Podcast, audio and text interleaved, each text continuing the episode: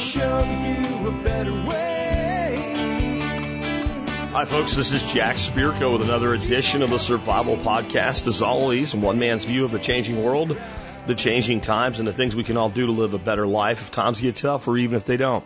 Today is April 29th, 2019, and this is episode 2427 of the Survival Podcast. That's right, 2427, and I got a good one for you guys today. It's a listener feedback show. We are back to our regularly scheduled programming. Well, sort of later in the show, I'll explain the sort of here. And some new things that are going to be going on at TSP. So what do I got on deck for you guys today? Well, I have a brief, if you want to call it, after-action review of the Spring Pond Building Workshop. And I want to tell you how that went down. More, I want to talk to you a little bit about what we built, how awesome it is, and the impact that it will have on content coming out, especially on Facebook and YouTube in the future. Then we have a article on Midland, Texas, and Midland is fully aware of what we call the boom and bust cycle, specifically in oil and gas. And right now, there is not a hotter place in the oil and gas industry than Midland, Texas. Midland, Texas has also been referred to, not so affectionately, by far more than one person as the armpit of Texas. Because unless there's a boom going on, there ain't much going on. People will say things like, if you don't like high school football, you're really out of luck. That's like the only thing going on. Well, Midland, during this boom right now, is working really hard to plan its way toward the, you know, when the oil downturn comes, what to do about it. And I think there's a bigger lesson here for all small, mid-sized towns, etc. I've experienced boom and bust cycles based on something going on, company moving in. We'll talk about that. I think it's a big lesson in resiliency. The question on organizing local groups based on TSP ideals. We'll talk about that. I have a question on owning multiple guns in the same caliber. Now, we're not talking about the person that wants, you know, the handgun, the carbine, and the rifle all in the same caliber, but just in general. Like, does it really make sense to do that? What are the pros and cons? Right now we have a new scare tactic coming out, one they wheel out all the time.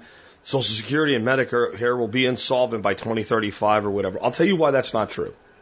I'm not telling you everything is fine and hunky-dory in our economy all the way out to 2035, but I'll tell you why this scare tactic is absolutely nothing more than a control mechanism, because they don't give a shit. They don't give a shit. I know you know that already, but we'll talk about what that really means. Then I have two questions, and I'm going to kind of finish up the show with today, because they really have so much similarity. And I think both of them were probably spawned by the show I did for a rewind on Friday last week about blind patriotism and discussing my view of things from so many different angles, but from one as someone that is an anarchist or a voluntarist. And actually one came from that. And one came from the podcast I did with CJ from the Dangerous History podcast about the Civil War and some comments I made there. The first is, well, how can you support military, specifically just even individual soldiers, if you are a voluntarist or an anarchist? And he gives up some stuff for Murray Rothbard and stuff like that. And the interesting thing, the one that came, that one came from Friday's show. The one that came from the show with Professor CJ asked, what is my vision of an anarchist utopia? I have never described anarchy or any system for humanity as a utopia. I don't believe in utopia. I don't believe in being subject to nirvana fallacy. The nirvana fallacy is such that if somebody has a way we can do things, and you can find anything that's not 100% perfect with it, then it's a failed suggestion.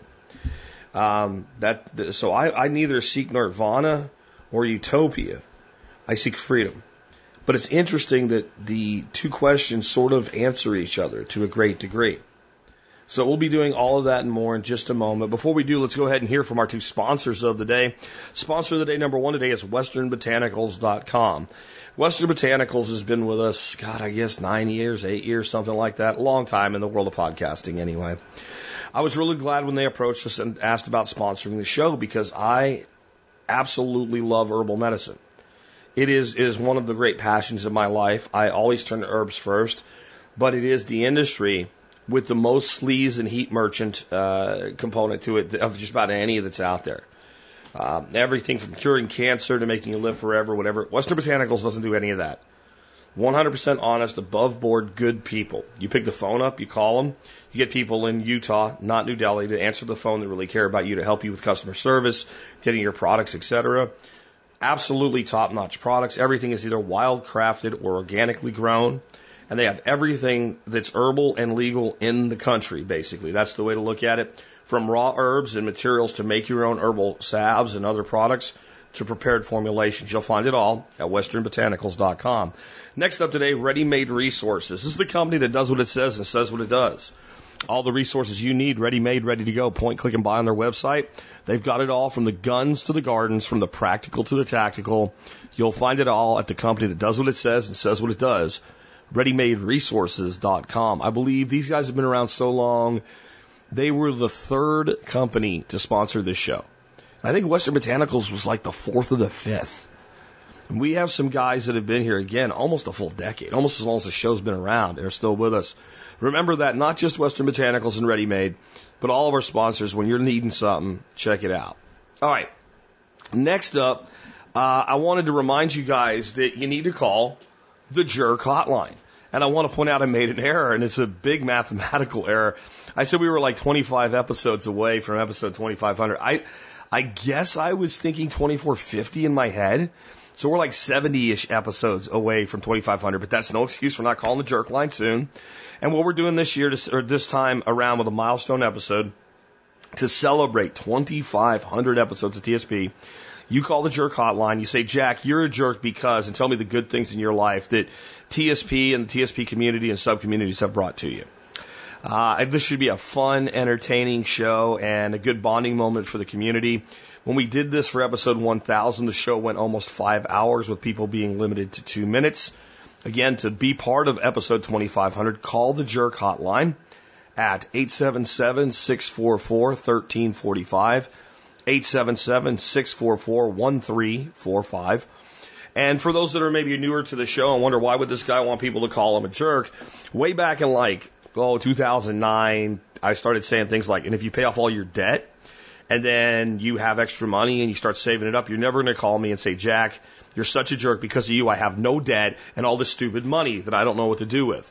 And I would say it about other things, like if you get good insurance, your house burns down and it gets rebuilt, you're not going to say I'm such a jerk because your house is getting rebuilt. Or, you know, if you put in a storm shelter and it saves your family, you're not going to, on and on and on. And I would just, it was kind of a thing that I ran with, like, basically there is no reason not to do this.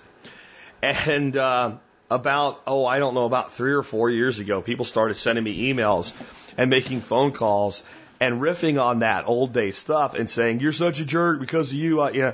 So we're going to do that for episode 2500. So please consider being part of it. Also consider being part of the MSB, or Member Support Brigade. All you got to do to join, go to the survivalpodcast.com, click on members. You can see how to sign up there. You get a bunch of discounts. Like both of our providers today, our sponsors today, do discounts, but over 70 companies do discounts. If you use a handful of discounts a year on stuff you're going to buy anyway, you get your money back. That's the way to look at MSB. Consider joining today. And let's get into the show itself, and let's talk a little bit about the Spring Pond Workshop. So last week we had a workshop. We had, I think, 16 students sign up and 1 cancellation. So we had 15 students, a staff of about 5, so about 20 people. That's about 1/3, even a little bit less than 1/3, the normal size of a workshop, which was really cool.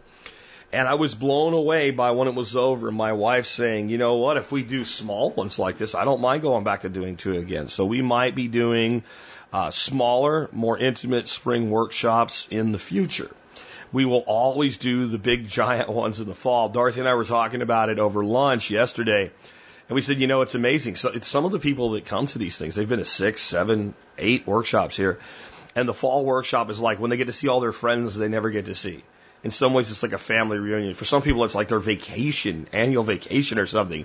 It's very humbling. So we'll always do those. But we did have a good time with this. It was rough on some levels. I got all these people coming to see me. And I promised to build a pond with them. And we're going to build it out. This is a timber frame pond, built out of 12-foot 4x4s.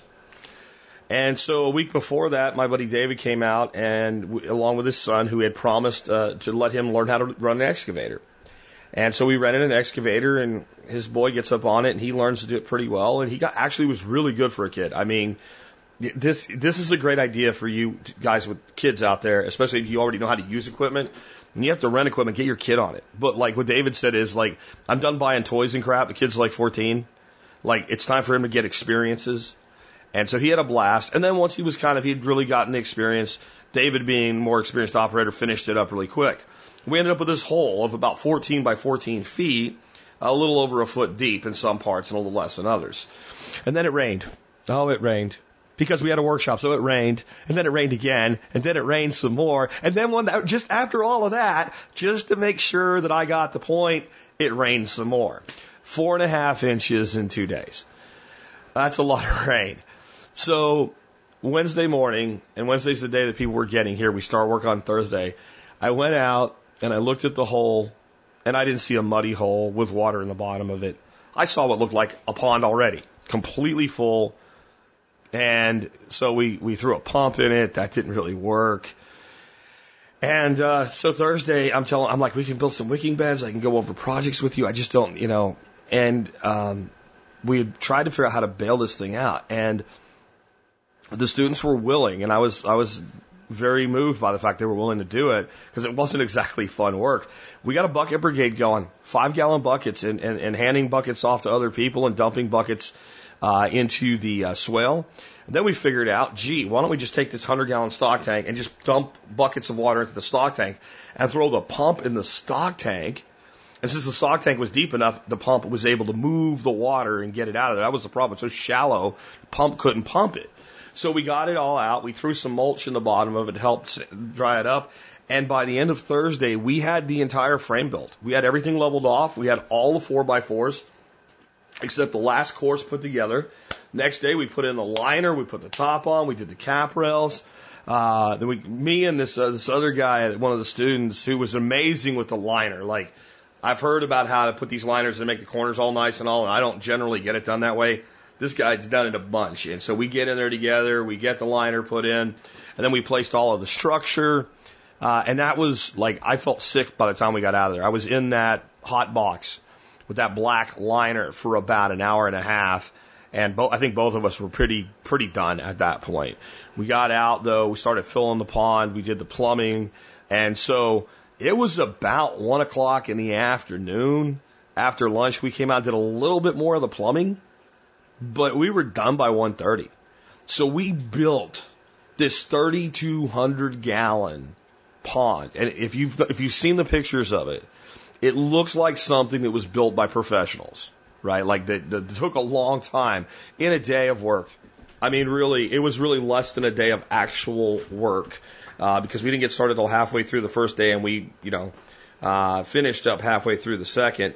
And, we got a little bit of a later start. The second day, we knew we were good, but it was a lot of fun. What it means for the show is an abundance of new content. I am going to be able to do a lot of videos with it. I've been doing live feeds on the Facebook forum quite a bit since we did it, and I think it's going to be my favorite spot for live feeds. So if you are not on our Facebook forum, you might want to join just for the live feeds that we do there that are pretty cool. Lots of YouTube content and definitely show content. But since it's so visual, it's going to be more in the world of YouTube, Facebook, and Instagram that we'll be putting out a lot more content on this. Now, let's say you're not really a big fan of social media. I get it. I understand. The biggest thing then is make sure you're on our email list, because if I post a video, generally it goes out in the Daily Mail. So that way, even if you're not a big YouTube person, if you want to see the video, you can go to our site and watch it. We embed the video. And almost everything that goes on Facebook ends up on YouTube, with the exception of the live feeds. Some of them do, a lot of them don't, because it's just a different type of technology there. So that's just another big reason to get on our mail list. Now, it's too late if you're listening to this and you didn't find out today. Here's another reason. So I wanted some solar lights for this pond. I use these little 20 LED Lithium lights. I have them all over my property. It's been the item of the day before and what have you. And so this morning, as I was getting everything ready to get back to work, at least TSP work instead of out in the farm work, I looked up my lights, and there's a new model, which I've gotten them already, and I know they are just as good or actually better than the older ones that I've reviewed. I never reviewed them yet. When I went to buy them, they were on sale, and they were on sale for $29 for a four-pack, about $7.50 a piece. So I put out on Facebook, on the live stream, I put out on the blog, and I mailed the list and said, hey, this is a lightning deal. It's only going until 12 Central, which is now 15 minutes, as I record this, not as you listen to it, it's 15 minutes over. And so we checked our affiliate thing in Amazon. We sold over 120 of them in about 2 hours because people knew it was a hell of a deal. And if you're not on any of those comms, then, you know, there was literally nothing I could do. Because trust me, I would have loved to made it item of the day today, which I guess it sort of pseudo is. But there was no way that I could get everything done and the daily mail out and everything and the show done by noon. So I just happened to find it. So being on that mail list or being in our social media is the way that you'll get information that other people won't. So I just wanted to kind of fill you guys in on how things went and tell you that I think the danger of this timber frame pond, like when I built the 8 foot one, people are like, that's really cool, I should build one. I think that the number one response that I've gotten to the content we've put out with this new one, it's not even done as far as the planting and being stained and the ground cleaned up all around it, is I want one.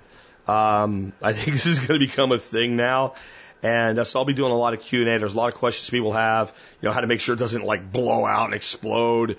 Should I really build it above ground and all? We'll be doing a lot of stuff on that going on into the future, so that if people are trying to do these projects, they are not creating, you know, safety hazards or what have you, because it's a lot of water.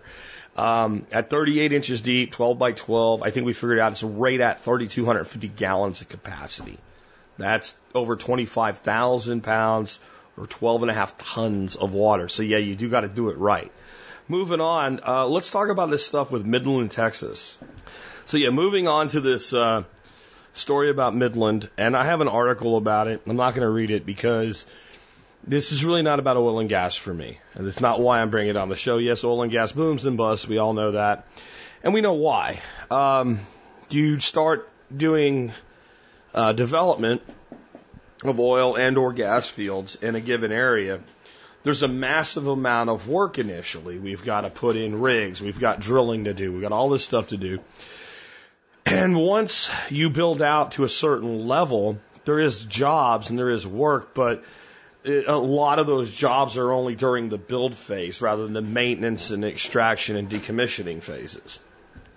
So it naturally lends itself to boom and bust. And in the article, if you read it, at least they're talking about kind of the right things. They don't want to be known as a man camp town, you know. They don't want to be what they are, basically.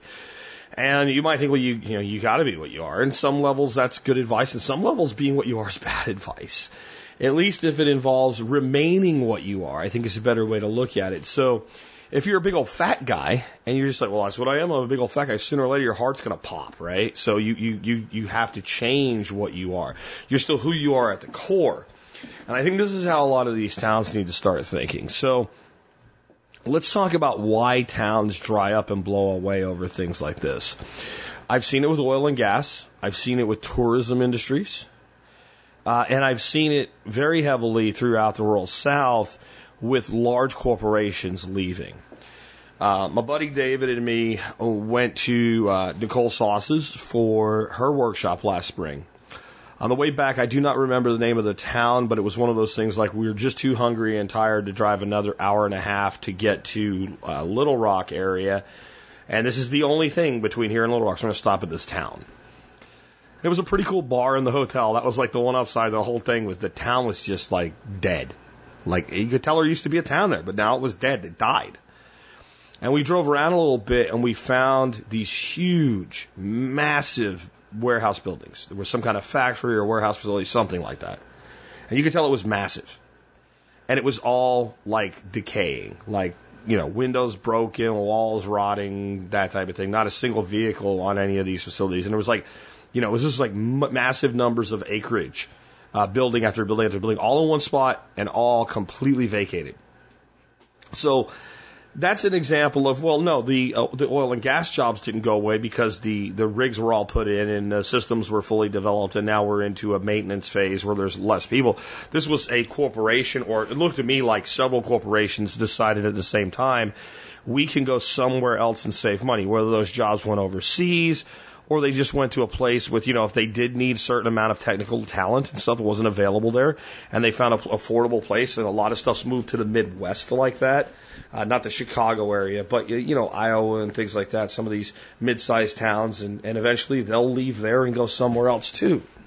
And so that creates a boom and a bust cycle. What this means for towns, the people that live in them, and the people that want to make them resilient, is that you cannot rely on that anchor thing. That anchor thing will always go away. A technology will be developed that will replace the technology that's being built in that place, and that company won't make that technology. You'll be doing some kind of massive construction, and at some point that construction will stop. If that's the lifeblood of your economy, when it stops, everything decays and dies. And this is what makes this really bad. And some people might get their nose bent about this, but I can't apologize for the truth. When this happens, not all, but in general, the best people are the first ones to leave. And the people that stay behind that are good people tend to leave, you know, like if they weren't part of the first wave, they're part of the second. And you end up with kind of the bottom tier of society remaining behind for multiple reasons. One, they have nowhere to go. A lot of them were the people that you didn't really notice there before everybody else left. But, you know, they're on government assistance or whatever. They're in project housing. They have their bills paid for. And when the town dies, if there's a criminal element there, you know, they have a lot more free reign. And you know, if prices are depressed on things, that's good if you're poor. And the big thing, though, is it's the people that don't have anyone or any place or anything to go to that get left behind. So you go from not just the town that died, but many times you end up with basically very similar to urban ghettos in very ruralish towns. And it's sad, but it is the way of things. And it is the exact same phenomenon that is killing shopping malls right now. So some of these big, what do you call, anchor stores, right? Instead of an anchor industry, you have an anchor store. Let's say Sears just went bankrupt. Sears leaves a mall. Penny's leaves a mall. You know, as these big giant stores leave the mall, all these other little stores that were making their money 100% off people that came there for these big stores and then walked through the mall and then spent that additional disposable income, they start to die off. The mall owner can't afford to keep running the facility without those big spaces leased. Nobody wants them, and the mall dies. So I really don't know how to tell you how to prevent a mall from dying. I do have some ideas for how you prevent towns from dying. Number one, when a town gets one of these influxes, a big company moves in and provides, you know, 800 jobs in a town with 25,000 people, that's a big boost to the economy. And if a second company then comes in and provides 1,000 jobs, you're in somewhere in the neighborhood of 10% of the town's people who want jobs are working in those two companies. And so a lot of stuff starts to kind of build around them. But all it is what can we make off of what's here? It doesn't do anything to continue to build the town, to bring new lifeblood into the town, to make the town more resilient. And we've talked about this with community development before. But, you know, you need things that would make people want to move there beyond the job. Because those companies or those industries, they attract two types of people. One, people that live there are happy that now there's a good job to be had in this place. Right? So you take a certain amount of jobs from the population that's already there. And in general, the rest of the growth comes from people who are travelers, contractors, like the oil industry. That's why it's a boom and bust cycle, like locusts. Because all of those guys, they don't not have a job when that oil field is built out. Well, some of them don't, but most of them, the good ones, they go to another project, wherever it is. If it's in North Dakota, they go to North Dakota. Right? If it's in Wyoming, they go to Wyoming. They go somewhere else. And a lot of them have skill sets that are broader than oil and gas. So if oil and gas, the entire sector, takes a dump, all the guys that are out there welding are going to wherever welding is in need now, and they go there. So what you don't generally have with towns when they go in these boom and bust cycles is people that move to that town to live in that town to take those jobs or to be there and build the town itself. So, I mean, flat out, the future of our country is its young people. You think whatever you want about the millennial generation, but they're who you need. So they want restaurants. They don't want the same, hole in the wall sub location that you got. Like, that's a cool place, but if that's all you got, they want music venues. They want parks. Like, these things have to be developed, and I, for one, believe they can be developed largely by the private sector, and it's better that they are. And then they want things like high-speed internet. They want new housing, or they want neighborhoods that maybe were a little run down, fixed back up. That's like one of the hottest things there is right now. People love older homes, homes from the 50s, homes from the 40s that are renovated. So if you are in one of these towns, whether it's Midland or anywhere, that is having any reason for this revitalization, then the people that actually run businesses in the town, the Chamber of Commerce, the local government, et cetera, need to be thinking what comes next. What do we do so that if this thing goes away, our town doesn't dry up, or it doesn't go back, maybe it doesn't completely die, it doesn't go back to the way it was before it came. Because 99 times out of 100, this thing, whatever this thing is, a new building facility, a new warehouse facility, a mineral-driven, oil-driven boom, whatever it is, it will eventually go away. And what we like to do, and this is the same reason so many people die of easily prevented diseases or easily treated diseases, is we just like to procrastinate. It won't matter. And we need to think ahead.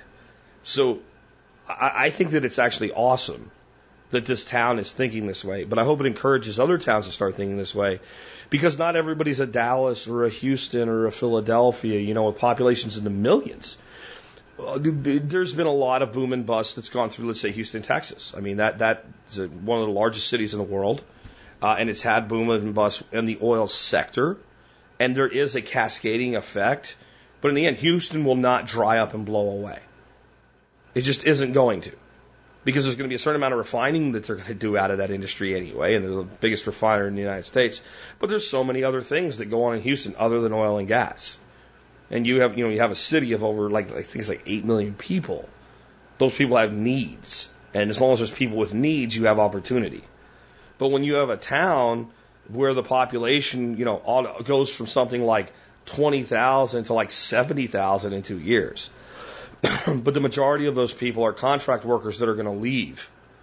If you don't use that influx of capital and excitement and activity to develop other things within that town, it is almost inevitable that when that cycle ends, it won't go back to the way it was. It'll actually get far worse. And like I said, I've seen towns.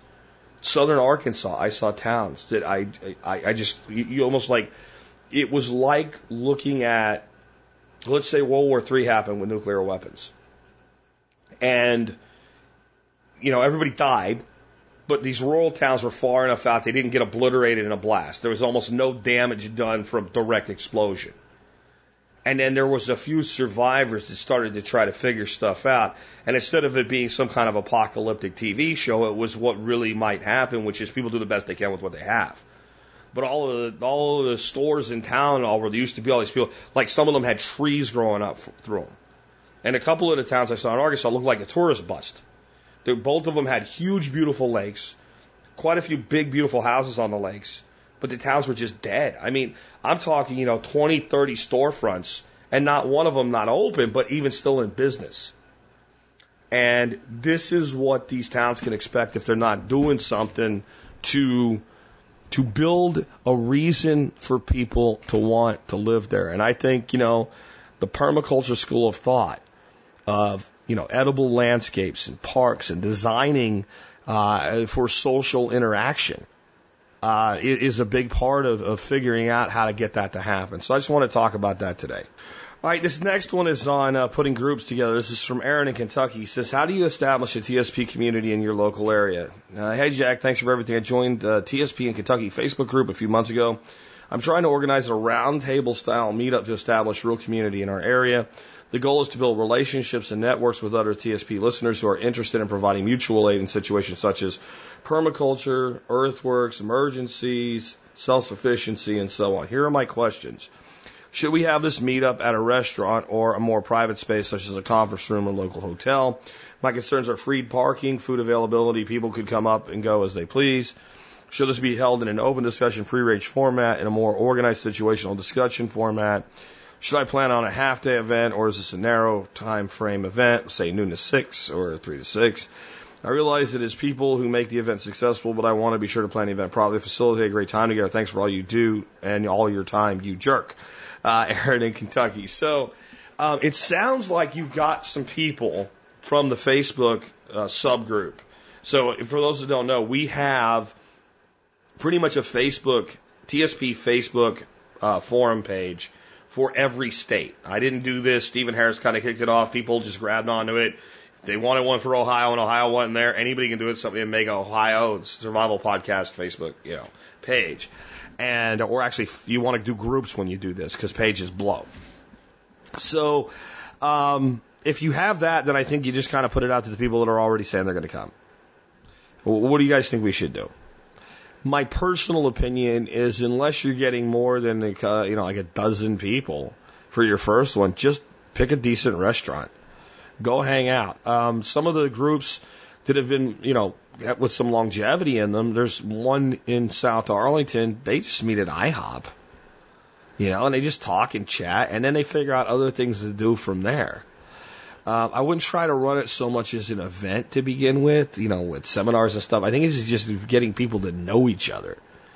I also think that, if you really want to be successful in developing local groups, if you can build it 100% because of connections with people that know about this show and are involved with our social media and our show and our listeners, great. But I think it's going to be harder than a lot of people think. I'm going to find the episode, but I did an episode years and years ago with Marjorie Wildcraft, and she talked about this very subject about building community, and it was focused much more on building community. And some of her ideas in it were things like, do a viewing of one of the permaculture movies, and there's a lot of different ones that you could do, or anything like that. It could be something else. And she was a big fan of using things like community centers, because either they were really cheap or they were free, and you had no problem with bringing your own food. Generally, adult beverages are not allowed in those, but you don't have to have that everywhere, right? So it was, one good way to get people in so that the interest was common. If you're, I can't think of the name of Inhabit. That was one of the latest really well done permaculture movies, DVDs, etc., to come out. Ben Falk was heavily featured in it. It was fantastic. And if you ran kind of, with using things like Nextdoor, listings in Craigslist and stuff like that, posting community bulletin boards and stuff, we're doing this thing next Thursday. It's a family-friendly event. And just do some kind of potluck, or maybe you go ahead and to help out as you get a head count, so you don't waste money and food. Do some basics: chips and dip, and Coke and whatever, iced tea or whatever. Just so that people have something. And if it gets bigger, then you can kind of, as you get contacts, build it up from there. I think that's another really great way to go. And I think it's interesting that there's some places where people have tried to put these groups together, and they put out a couple of posts, and next thing you know, there's 6, 8 people that are right in the area. They've always been there. They just didn't know everybody else was there. And boom, they've got a group. And then once you have a nucleus of a group, growing it is a lot easier, because now you get neighbors involved and stuff, especially if you're more rural. The odd thing is that the people that have had the best luck with this are in small towns, not big cities. Because people in big cities, maybe you're only 20 miles away, but it might take me freaking 2 hours to get there. Plus, people in cities are busy, right? You got small towns, a lot of times people don't have anything to do. So all of a sudden, there's this group of like-minded people, and then people start doing, get shit done weekends where everybody goes to Jake's house and everybody helps build a system there. And then next week, everybody goes to Tom's house and everybody helps build a system there. That's a lot. Nicole Sauce has got a lot of stuff like that going on with her nucleus, there in Tennessee. So I think it can be done. I wouldn't overthink the facility. I know it's odd that I let so many strangers into my home, but I think if you come out of the community and you pay to come here, I'm not that worried about you. I wouldn't advise doing that right away, but I think once you form relationships and you feel like these people are cool, I think if any member of the group, you or somebody else has a place that's, you know, got the space and room for parking and whatever, just meeting at somebody's place, you know, is a really cool way to go. Everybody's laid back. You leave, like you said, leave whenever you want. I would avoid things like PowerPoint projectors and stuff like that. And I would start out with just what I always taught about sales is lead with the relationship. And so I think what people that want to put these groups together don't realize they're looking for is a group of people they can form a solid relationship based on common ideals with. And so TSP or whatever it is, because lots of different things have groups like this, whether they're other radio personalities, like, you know, Glenn Beck had the 9/11 groups for a while and things like that, or they're, you know, more product oriented or author oriented. I know there were groups, a lot of groups that were formed around James Redfield's work out of the kind of spiritual side of things. And what people inevitably are actually looking for is, I want to be around people like me that we can hang out, we can talk about this stuff, we can help each other do this stuff, we can get each other answers. If somebody needs something, I'm there to help them. If I need something, I'm there to help you. They're looking for friends. And it really is a big part, I think, why people so much enjoy coming to the workshops we do here. I think it's why people are up at 2 o'clock in the morning, especially on the bigger ones. We had some people up pretty late this time, too, but on the bigger ones in the fall, there's people that are up. I get up, freaking people haven't gone to bed yet. I'm getting out of bed. And it's that they don't want it to end. They don't want all those people to go away. They want to be around those people. They want to be part of a group like that. And TSP and this podcast just happened to be the catalyst that brought that group together. So what I'm saying is, yeah, you can build it, you know, right out of our community. If you do, great, and let us know about it. And use Zello, reach out, like, is anybody in the area, that thing. If they like, we have a group that's always on Zello. Like, I mean, they're like 24/7, they're on Zello. You know, there's about, I'd say, 24 people, and just about any time you pop on, a good 4 to 6 of those, that core, like PA Prepper, et cetera, are going to be on there. And if you say, hey, you know, we're putting together a group in Sheboyganville or whatever, and they eventually have someone come on and they say, where are you from? And they say, hey, you know, you should hook up with, and, you know, here's how to find them and whatever. They'll do stuff like that. So use that as well. But lead with the relationship and build it on common ideals, because what you're really looking for is a local group to network and be friends with. And if you're clear on that, I think you'll have more success. Hopefully that makes a lot of sense. It helps. And I'm going to look up that old podcast with me and Marjorie on it to give you some advice on that. And as we move on here, let me just tell you guys how old that podcast is. It was episode 581, published in January of 6th of 2011. Still one of the better podcasts we've ever done on building community. I think it will give you a lot of ideas. If you're looking to do this, go look it up. And there is a link in the show notes where you can find the Facebook page for your state, if one exists. And that list is mostly updated. So there is a chance that there is one and you can't find it. But if you just search Facebook, if somebody's built one, you'll find it. So it seems like it's time to talk about guns for some reason. So Bob is helping us out with a gun question. He said, is there any valuable to having more than one gun in a given caliber? Background. I recently moved and got fed up with hauling all the shit I've accumulated over the years. It's weighing on me mentally because I have to move again in a year.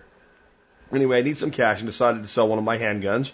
Right now I have 2 in 9mm and 1 in 45. If I sell the 9, it will leave me with 1 in each caliber, but that also means I'll have to keep ammo, mags, etc. for both on hand. If I sell the 45, that means I can get rid of all my 45 ammo, heavy to move, but then I'll only have 1 handgun caliber, and if 9mm is ever not available, I'm screwed. Thanks for helping me with my first world problem. Well, Bob, it is a first world problem. I think that you don't need to worry about 9mm not becoming available, nor 45 not being available. These long-term shit-at-the-fan type apocalyptic scenarios where your, you know, 5,000 rounds of ammo that you had saved up is not enough, and you've killed 4,999 zombies, and one more is going to get you, and then it's over with your last headshot. You'll be out of ammo, and you won't be able to barter for it because you're out of moonshine. Not going to happen. That is not how societal breakdowns, even when they're extreme, that is not how that works ever. A reasonable amount of stored up ammunition solves that concern. I guess you could use it all training and then not resupply right before bad things happen, but we should always keep some stuff in reserve. As far as the question itself, there's a lot of people like, oh, how do you mean? How do you even ask that question? I have hundreds of guns and dozens of them in the same calibers and all. Here's the way I look at it for your scenario. You decide you want to sell one of your guns. If it was me, I would sell one of the 9mm because I wouldn't want to live life without owning a 45. But I think for you, if you sold any one of those three, whichever one you have the least affinity for, you shoot the least, then that's probably the one you should sell because you've made a decision to sell a gun. And I think it's that simple for you. Someday when you end up where you're going to stay permanently and the space issue and moving shit issue is not a concern for you anymore, then you can buy whatever the hell you want then, right? So, yeah, just pick one and do it. On a broader question, though, I think this is something that, a lot of people might think about. If you're an AR guy, you probably have more than one AR. And you probably have almost every one of them probably has a 5.56/223 barrel for it. Even if you have other uppers for it, it's just kind of the way things are. And in that situation, it's what do you want to shoot? When do you want to shoot it? It's a collector thing. You're not sitting here with a collection of guns. A friend of mine texted me a picture and said, I might have a problem and we need to go to a range and shoot soon. Cause he had his wall of guns, and all these different guns. I guarantee many of them are in the same caliber. I don't think there's anything wrong with that. I do think there is a point of diminishing returns though in certain segments. So I have guns that I have mainly because they are fun to shoot and I like to shoot them. And I have guns for hunting. And so if I have 3 rifles in 30-06, then if I'm going to go hunting and I want to take, for whatever reason, the 30-06 for that hunt, it is inevitable that one of those rifles is my favorite in that caliber. I'm going to take that gun. And those other 2 rifles are going to get very limited use. So either I'm hanging on to them because they mean something to me and I hope to pass them down someday. I'm hanging on to them because they have some sort of value that I expect to appreciate over time. Or I'm hanging on to them because maybe one day I will need to sell some things and I don't need to do that now. And I know that guns, even if they don't appreciate a great deal, are generally a store of value. But yes, I have actually gotten rid of guns because I'm like, okay, well, I haven't shot that particular gun in 15 years. And I have, 3 30-06s, and that's a 30-06, and that's why I haven't shot it. So I think there is a point where you can get there. I also think there is a point where there's some things we own just because we want to own them. And I think it's finding that balance. I will tell you that I own a lot less firearms today than I did when I started this show almost 11 years ago now. That I have thinned out certain things that, I bought them along the way because they were relatively inexpensive. They were an opportunity buy, and I wanted it, and I had the money, and so why shouldn't I have what I want? But when I think back to my uncles, my great-uncles, my grandfathers, etc., when I was a kid, this is what most of them owned. They owned what they would call their deer rifle, which would be a mid-caliber, something between like a .243 to a .45-70, and anything in between, 30-30, 35 Remington, 30-06, 308, whatever. They had a centerfire rifle. They had a .22 rifle. Most of them had a handgun. Generally, it would have been something like a .357 or a .38 revolver. I'm old, right? So revolvers were big, or if it was a semi-auto, it was probably a .45. They also tended to own a .22 rifle and a .22 handgun, and they would use those for squirrels and practicing and stuff like that. And that was generally the older crowd, my great uncles and all. That was it. You moved into like my uncles and their contemporaries that were closer to me in years. They would a lot of times own some sort of a small bore centerfire, something along the lines of a .223, a .22-250, a .222 Remington, something like that. That was a varmint gun. That was it. Almost nobody I knew back then owned an AR, an AK, something like that. They just didn't. Nobody had anything against it. They just didn't. And it was a hell of a lot easier to. This is before, you know, the Firearms Act of 1986. Because right? I am old, right? And there was something to be said for that simplicity. Because like this, he was like an uncle. He was like a great uncle to me. He was like an extra great uncle, but he was just a family friend across the road named Bob Steffen.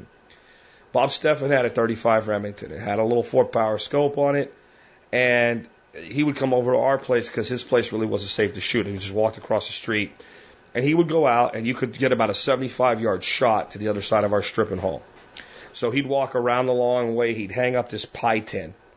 He'd come back to the doorway, and I mean, this is how things were. Like he'd look around and make sure nobody was, you know, in the way, and he'd let everybody, I'm going to shoot, is that okay? But if like no one was home, he would just do this and go back on about his way. He'd lean up against the door jamb where I sight rifles in all the time myself. Bang! And if he could see that he hit the pie tin in the scope of his rifle, it was sighted in for deer season, and he went on his way, and he shot his deer every year. That's because that man had that one gun. He maintained that gun. If he was going deer hunting or bear hunting or whatever, that was the gun that was going. And I think there is something to be said for that simplicity. And the other side of that is that generation was that way because a gun was a lifetime investment. It was something you saved up a long time to buy, or if you were lucky, you inherited it from somebody. And there was a, you know, there was a reason the gun cabinets held somewhere between 6 to 10 guns because that's all a family needed.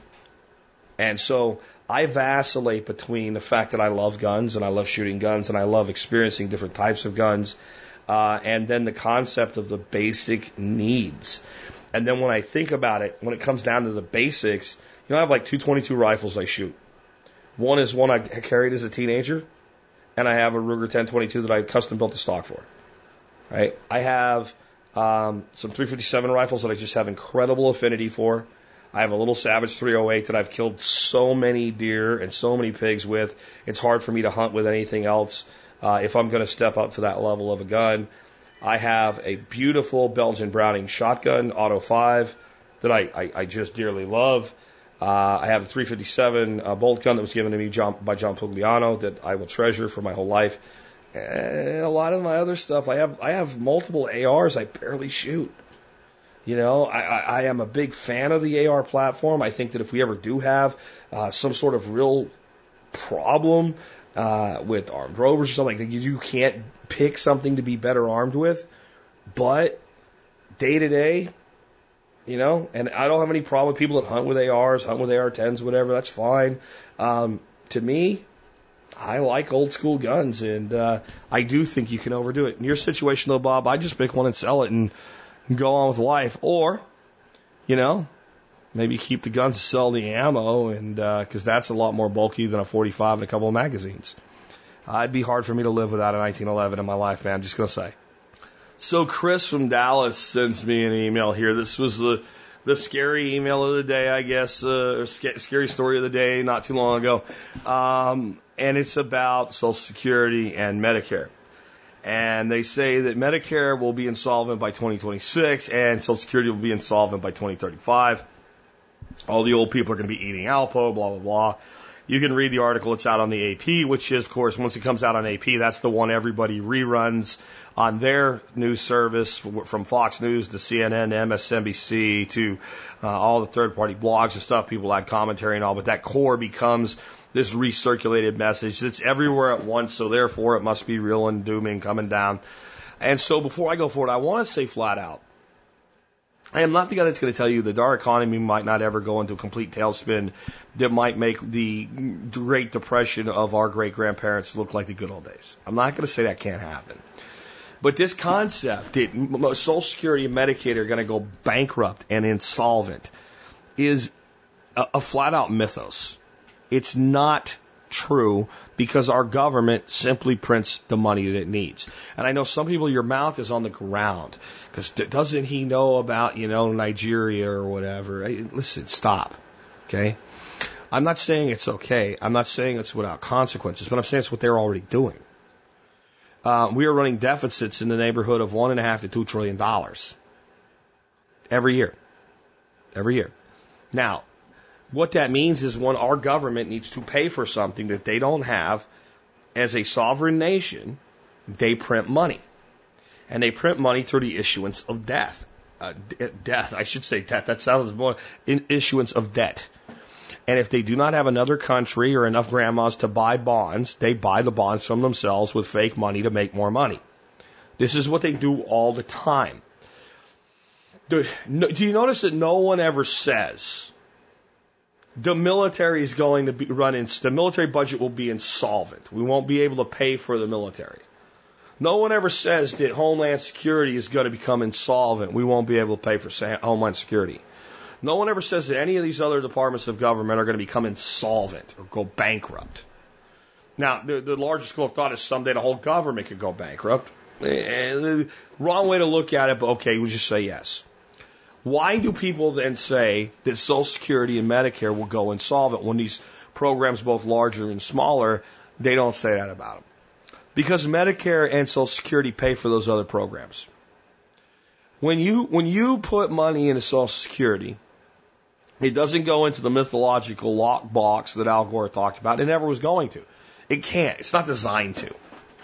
So when we put money into these social programs, which is what they are, the government takes the money and does whatever it wants to with it, including pays out the current beneficiaries. So just put Medicare aside for a while because it works a little bit differently. But the way it works right now is your grandma is on Social Security and you're working full time.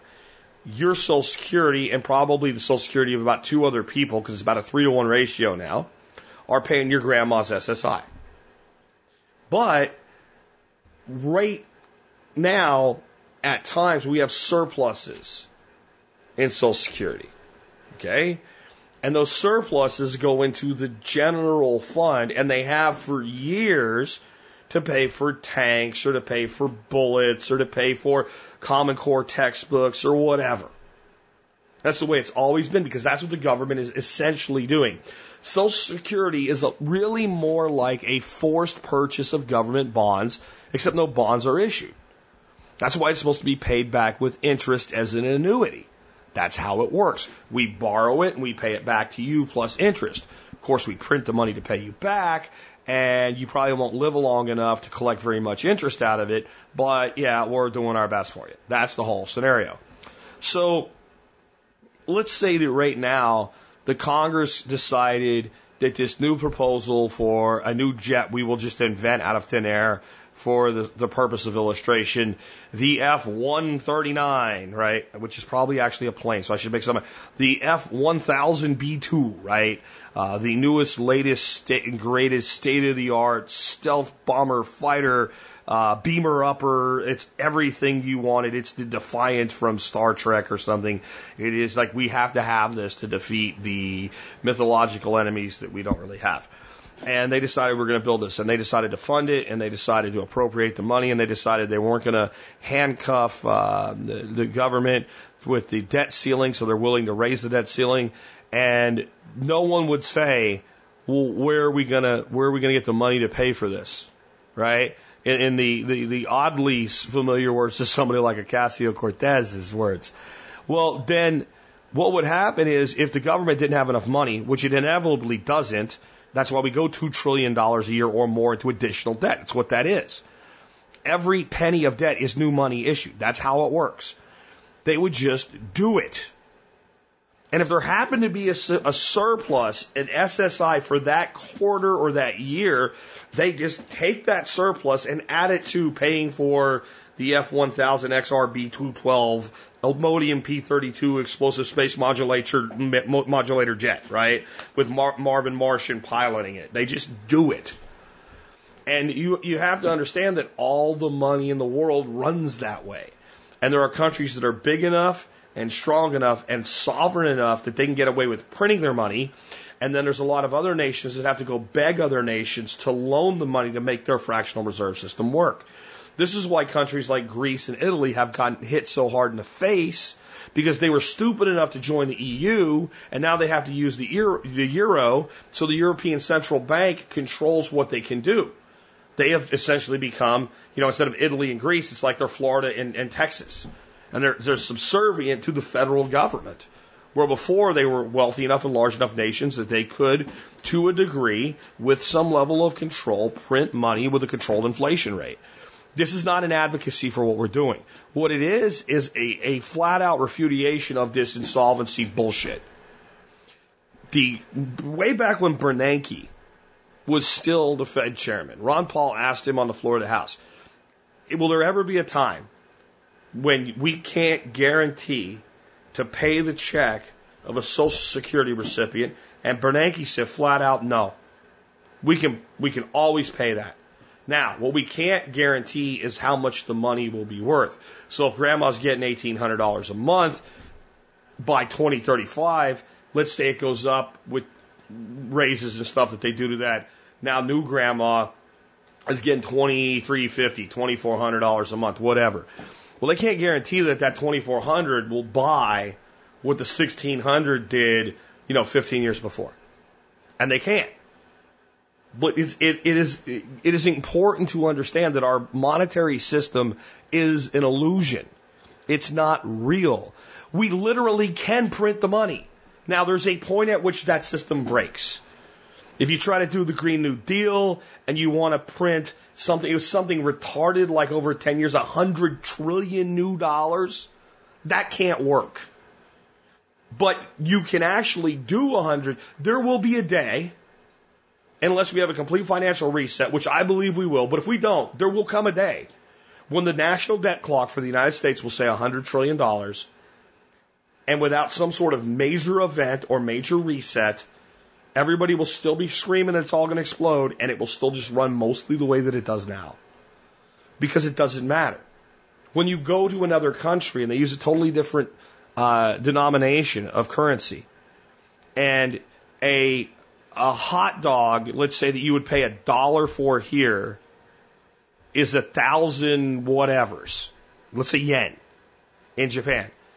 No one freaks out that it's 1,000 yen, right? Because the yen is like a penny here. It's what's called relative currency strength. And economies adapt over time to that relative currency strength.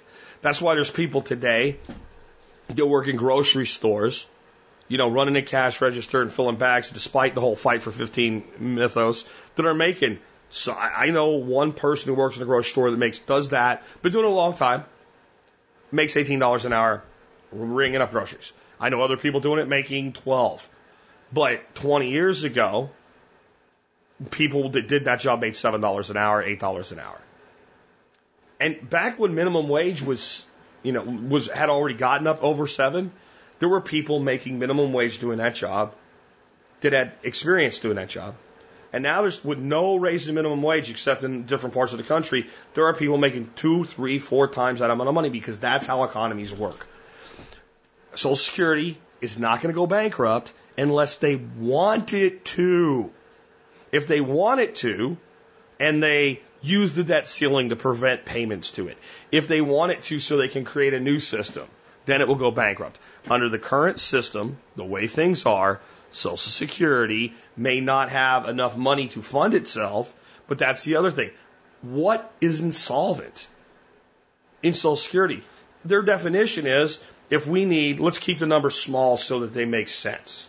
If we need $100,000 to pay out this piece of Social Security, and all that came in was $95,000, we're now insolvent. As though this is and it basically is the only program that government runs that has to be self-funding without being back-fed from the other side. They do it with every other program, but the one that they steal your money to promise security to you in the future, we can't do it there. Once you understand that, you realize, it wouldn't be like there is no money. There's not enough money to cover the spread. So we're 5,000 short. So take it out of some of this other crap. Or print $5,000 that month, which would actually be like 5 million, 500 million, whatever. It doesn't matter. And the bigger the debt gets, the less the numbers mean, because it's a percentage of the whole. Now, again, just to be clear, I'm not saying everything's hunky-dory, everything's going to be okay, we're not ever going to have a major depression or something like that, or we might not even have a complete financial reset.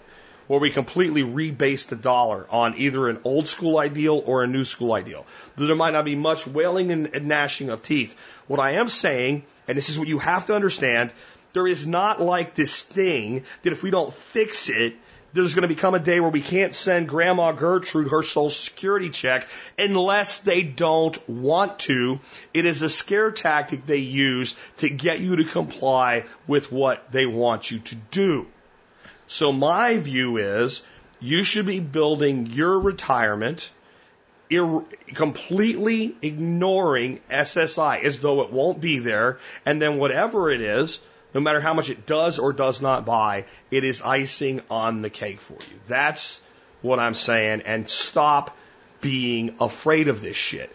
Let's now, I'm going to read both questions and talk about how they spin together. Zach sends me an email. This was sparked by the Rewind episode from Friday about blind patriotism.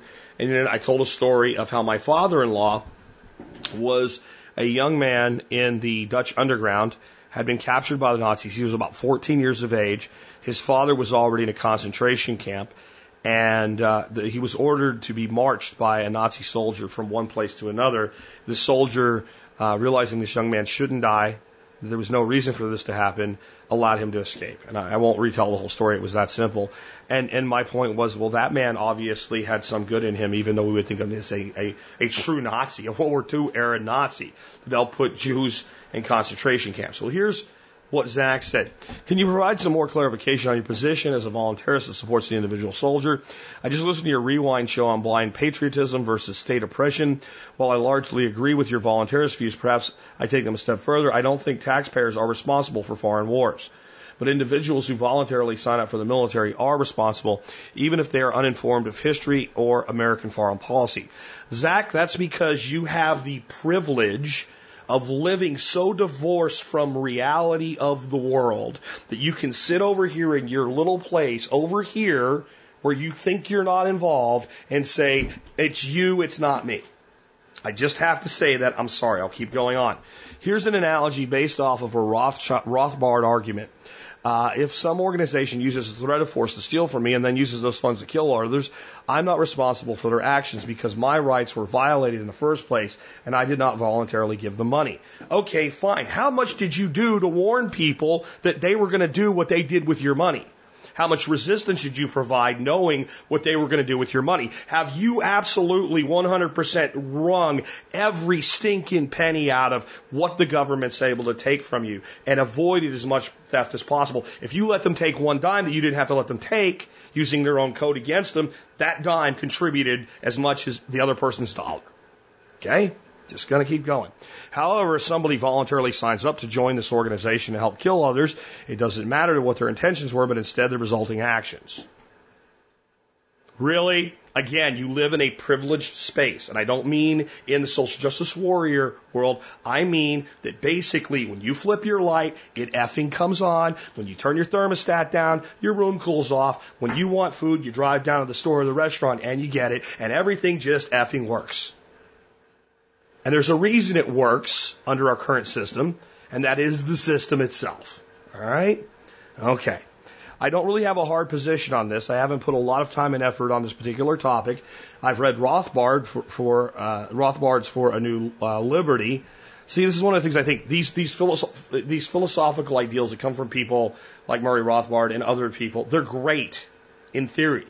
Then there's the real world that you're ignoring here. And reading somebody's thoughts on something does not make you an expert on them. All right. But I haven't read the Bernanke's viewpoint. Maybe I should read Robert Norzuk. If you want to, go ahead. I also had one brother-in-law who works in the middle of the country in missile defense. Largely, I don't have any issues with this. However, I have another brother-in-law who's a retired Navy SEAL, and I have a hard time supporting most things he was asked to do. Okay. Missile defense programs enable us to use offensive missile programs. So you don't have a problem with the guy who is enabling us to maybe one day annihilate millions of people with one button, but you have a problem with the guy who individually went out and did the best that he could under what he understood. You see how twisted those two views are in opposition to each other? I think good people can disagree on the issue, so I'm not really looking for clarification. So I'm really just looking for, I'm not trying to convince you of my viewpoint. I'll also credit you with giving me the initial push to start our farmstead business. Thanks, Bud Zach in Indiana. With graceandtruthfarms.com. All right. So before I answer Zach, in addition to what I've already said, let me read this other question from Kevin, because it's dramatic how these dovetail, because they only came in a couple days apart from each other. Hey, Jack, the question is, what is your vision of an ideal society? The details, I'm a new listener within the last month, so apologies if you've covered this. 11 years is a lot of podcasts around to catch up on. I live off-grid in a yurt in Vermont. I dig this show. On a recent episode, you mentioned being an anarchist. I think the one with the Dangerous History fellow. I've heard you talk about systemic things like taxes, obviously the education system, but I'm wondering what your vision is for what utopia would look like. Yes, I know utopia can be translated as no place, and the idea of an ideal is that it is likely unattainable, but it seems our lives should be lived in search of the ideal. Throw the utopia away, and I love the concept that our lives should be lived in the search of the ideal, both on an individual and on a societal level. I know, too, that you talk much of applying permaculture principles in everyday life. Been liking the permaculture series you did. Is your vision a minimal state or no state at all? How should communities be organized? How do you think systems of repression at the state level and the individual level should be managed? I've been reading the book Anarchy, State, and Utopia, which is also maybe informing this question. Anyway, I thank you for your time. I totally get it if you don't have the bandwidth to address this question. Thanks, Kevin. Well, Kevin, thanks for listening. Please keep listening. Now, here's how these two things go together. Back to Zach. The world is what it is.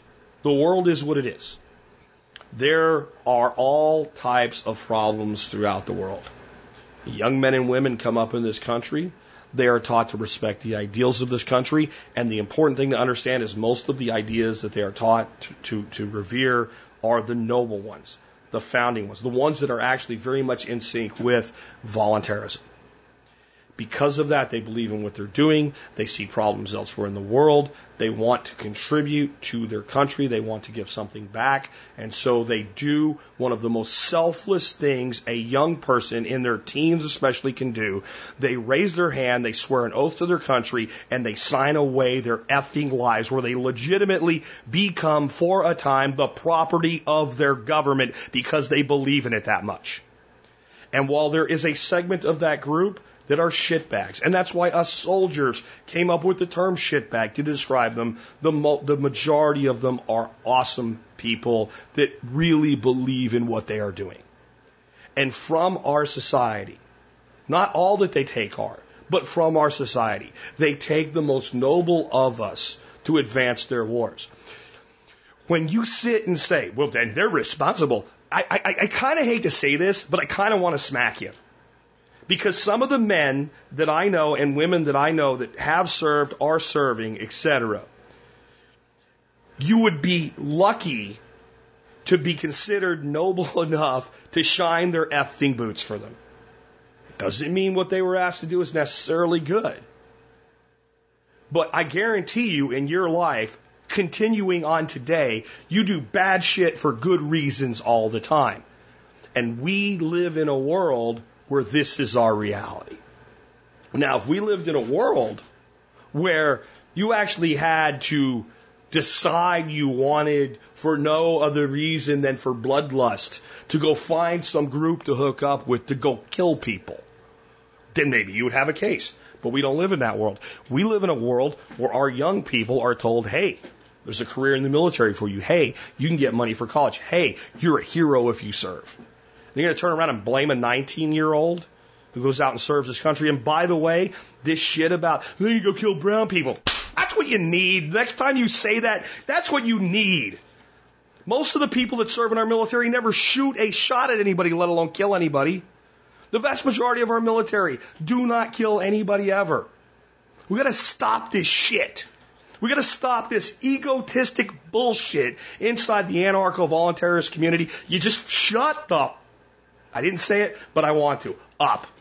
You know what? I will say it. Disclaimer. If you don't like this word, you better hit the frickin' 15-second advance. Shut the fuck up. You got not a leg to stand on, especially I have some level of respect for those who served and say, now I would never do it again. Nobody should do it, blah, blah, blah. I get it. If you have not served alongside these people, do not speak ill of them because you don't know what the fuck you're talking about. You just don't. Period. You have no fucking idea. You have no idea the caliber and the integrity of these people and what they're really all about and what they believe in.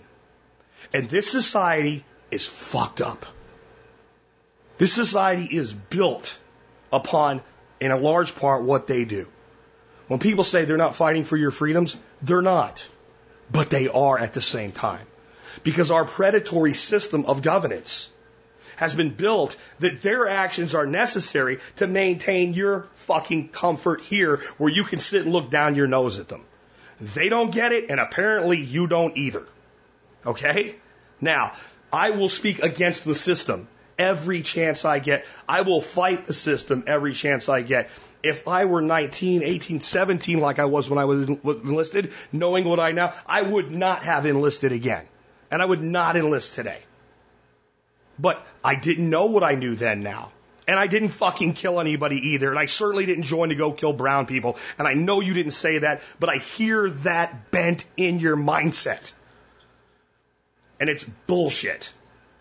I joined the military because I believed in my country, because I felt so blessed, despite being dirt effing poor, despite having lived on my own since before I was 16 years of age, because my home life was shit. But I still looked around and I loved this place and I loved the people around me and I didn't know what I wanted to do and I thought, so I'll give something back before I figure that out. And I know that a large portion of those out there serving today, that's where they're coming from. So we have this society that we exist in. It is what it is. It is what it is.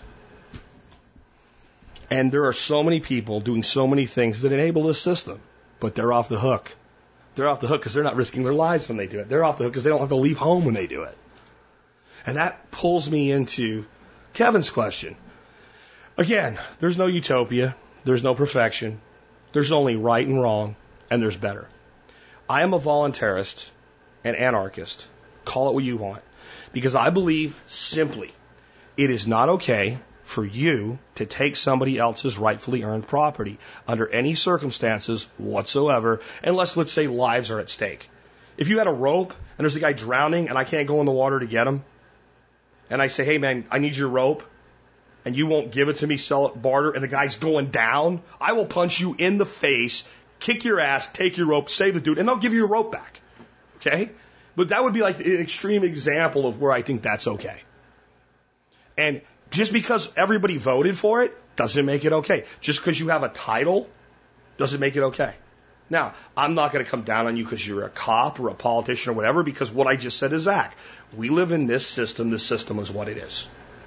To get from this system to where I think mankind naturally wishes to be, which is a state that we call anarchy without understanding what it means, which, by the way, for the largest part of human existence, we lived as voluntarist anarchists.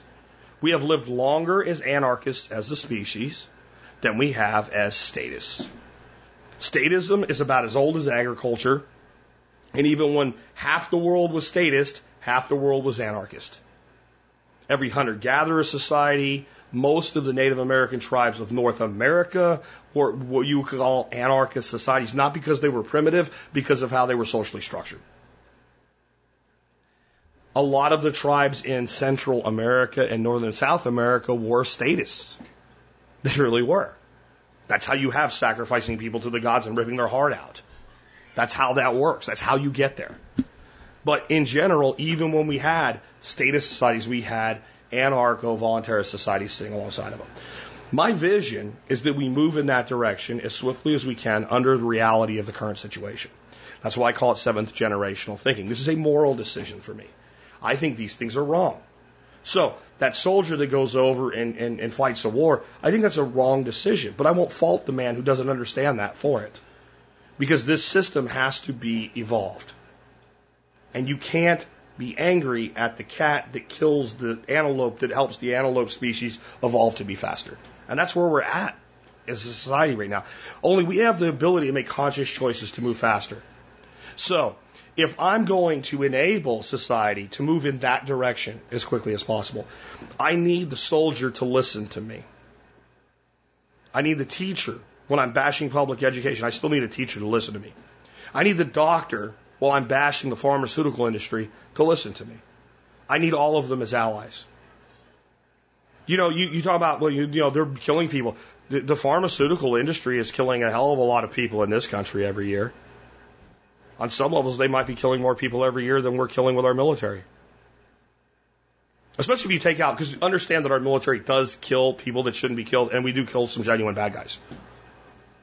And I'll tell you what, the other thing about bad guys is highly subjective. When somebody's trying to kill you, all of a sudden they're a bad guy. So that's on both sides. It's on both of our sides. But so, you know, is the person that works for Merck, this is a receptionist responsible for the person that dies from a Merck drug overdose? By your definition, they are. By your definition, they are. We have this structured society that's controlled. So my vision is that we work toward a singular idea, the non-aggression principle. That's it. I can't take shit from you or force you to do anything you don't want to do through the use of force, either directly or by proxy. That is wrong. That's it. Then as far as utopia, idealism, whatever, to me that is ideal. Does that mean that everybody will be prosperous? No. It means that everybody has equal opportunity to take a shot at whatever it is they most want. To me, that is a utopian idea, but it's not a utopian reality. There will be poor people.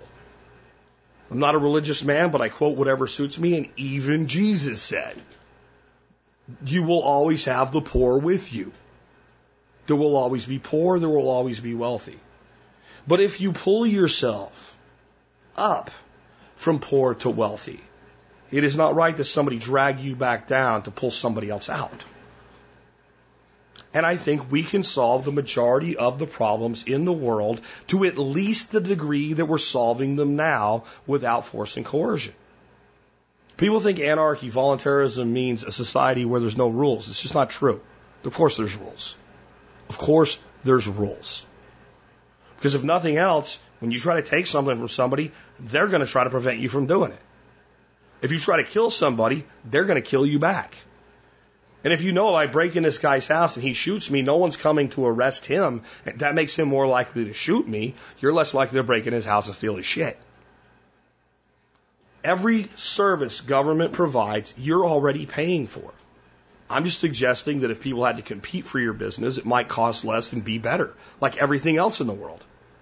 If you think about it, the more competition in a space, the more options there are so that everybody can afford something. The harder you work, the better you can afford. But even the lowest tiers in the economic system have an option. Compare that to the government. And one of my favorite people on this subject, Vin Armani, when I had him on the show, and I posed this question, what do you say to people who say it can't happen? He'd say, just think of any problem you can come up with in government or in society. And then say to yourself, is there any way that we could do this without taking from somebody or using the threat of violence and force to get it done? And he's like, I bet you'll say there's more than one way. Then shouldn't we try that? That's all I want. All I want is that for the people of this country to start thinking, can we do this without force? Can we do this without a law? Can we do this without tax dollars? Can we create a parallel system that gives people the opportunity to retain their money and spend their money on the services that they want and compete with these government services that can never deliver what the private sector is capable of delivering because there's no competition there? So that we can start saying, wait a minute, one of the reasons it seems like nobody can do this is the government has a functional monopoly here. And I have to wake up minds to do that. And I need all the other people that espouse anarchist ideals to do the same thing. Because we are the vast minority of society today. Most people are not anarchists. They do want to control other people. We have to reach those people. So if you're going to shut down entire segments of them by going over the top in your condemnation of them, then seventh generational thinking maybe became never generational thinking or 35 generational thinking.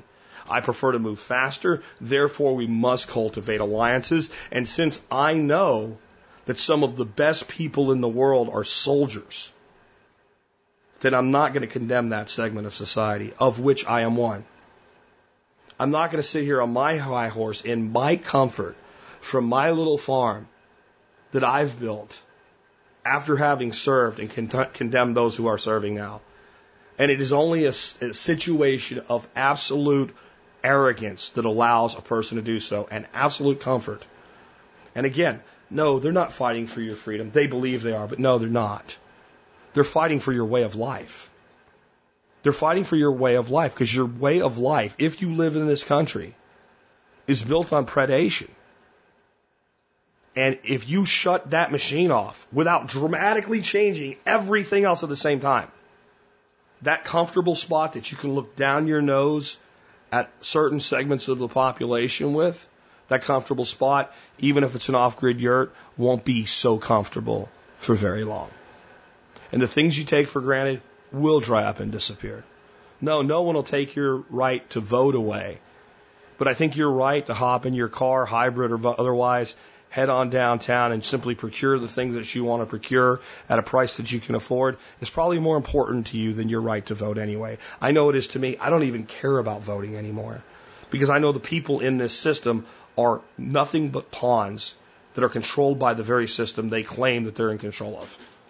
I understand that. So I don't hate them either. I don't despise them either. I don't put them down either, except the ones that want to stand up and really call for more oppression. In general, you work for the government, you work for John Deere, you're still fueling the same machine. You really are. That's the best I can do for you on that. And Zach, sorry I came down on you so hard, man.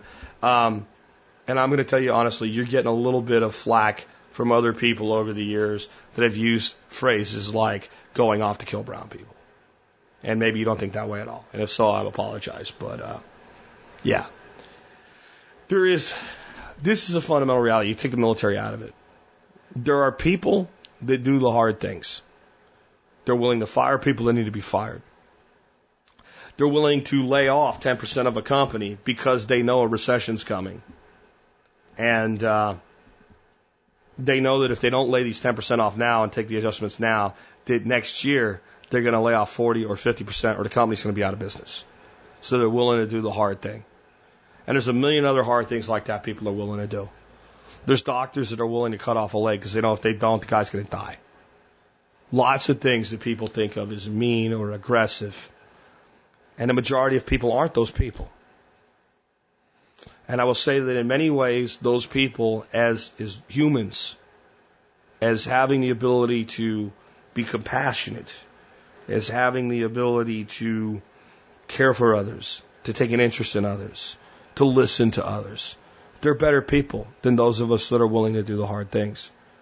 But the world they live in cannot exist without us. That's reality. And you couple that with the reality of the system that the portion... So people like us are not generally psychopaths. But almost all of the psychopaths are people like us. And those psychopaths are very good at collaboration. They're very good at using their psychopathic behavior to control entire nations instead of, destroying one person. And they have built this system that we're all part of. And we cannot get out of it alone. And if we all go off to our little version of anarchist utopia and tell everybody else how wrong they are, we will win over exactly zero people from those who are still plugged into the matrix. So keep doing it if you want to. All of you out there that are like that. Keep doing it if you want to. But you might as well be plugging back. People that are like, they're reaching back and they're pulling the thing out of their neck. You might as well be climbing in the pod with them, shoving it back in and hit them with a hammer and I'm knocking them back out. That's what you're doing. So you keep doing it if you want to. I'll keep doing things my way. With that, let's go ahead and wrap things up. I told you about the deal. It was on T-Spaz today. If you missed it, I'm sorry, but you can certainly still always support us by shopping online at tspaz.com. No matter what you buy, you'll support us. Let's go to our song of the day today. This is a really cool song by one of my favorite musicians of all time, Stevie Ray Vaughan. And it's also a song that, like, you know, Stevie Ray Vaughan's a guy that, like, you either just love him or you're like, nah, I've heard of him. And I know some people that love him are like, how is that even possible? That's a sin against music or whatever. That's just the case. And so there's a lot of people that even some of Stevie's biggest hits, they don't even recognize him. But this is a song I think that most people do kind of because of what it's all about as to when it happened. This is off the last album that he released before he passed away, died. Now, Stevie died in a helicopter accident. Unlike a lot of people in music, he didn't die from alcohol and drugs. In fact, when he released this album and this song, he had just gotten completely clean and devoted himself to sobriety. That's a lot of what this song's about, kind of caught in the crossfire. And also, you know, still being able to enjoy this incredible rock and roll lifestyle without the drugs and the alcohol. And sadly, due to just happenstance, he passed away. And it seems to me that Montgomery Gentry, one of those two, I think it was Gentry, recently, a few years ago, I guess, also died in a helicopter crash. Seems like if you're a musician getting in helicopters, maybe, or airplanes, you know, Richie and the Big Bopper and all, maybe not a good idea. I don't know how you get from one place to another without it. And that's what I wanted to talk about today. This song is what it is. But there are so many people that are so worried about so many things, they never do anything. You can't be that. You can't be that. You know, you want to know why I will take the side of people who do not think ideologically the same way that I do against people that do think ideologically the same way that I do? Because I want people to get things done. I want people to move forward. I want people to remember, wherever you're at in your life, you got there as part of a journey. 10 years ago, you probably didn't think like you do. 10 years before that, you probably didn't think like you did then. And sooner or later, you're going to find yourself at a crossroads, and you might find yourself in the space of a crossfire. And instead of people shooting at you, you'll find yourself in a crossfire of ideals, a point where you have to make a decision. You have to make a decision. Do I build this business even though the government might take it away someday? Do I plant this garden even though they might outlaw them? Or whatever it is in your head. I think the answer is you always do the thing that advances your life in the right direction. Expect that people will knock you down. Because one day, whether it's a helicopter, gravel truck, whatever, our opportunity to do something with our lives will end. It will be over. And what will we leave behind? What will we leave behind? With that, it's been Jack Spierko with another edition of the Survival Podcast, helping you figure out how to live that better life if times get tough or even if they don't.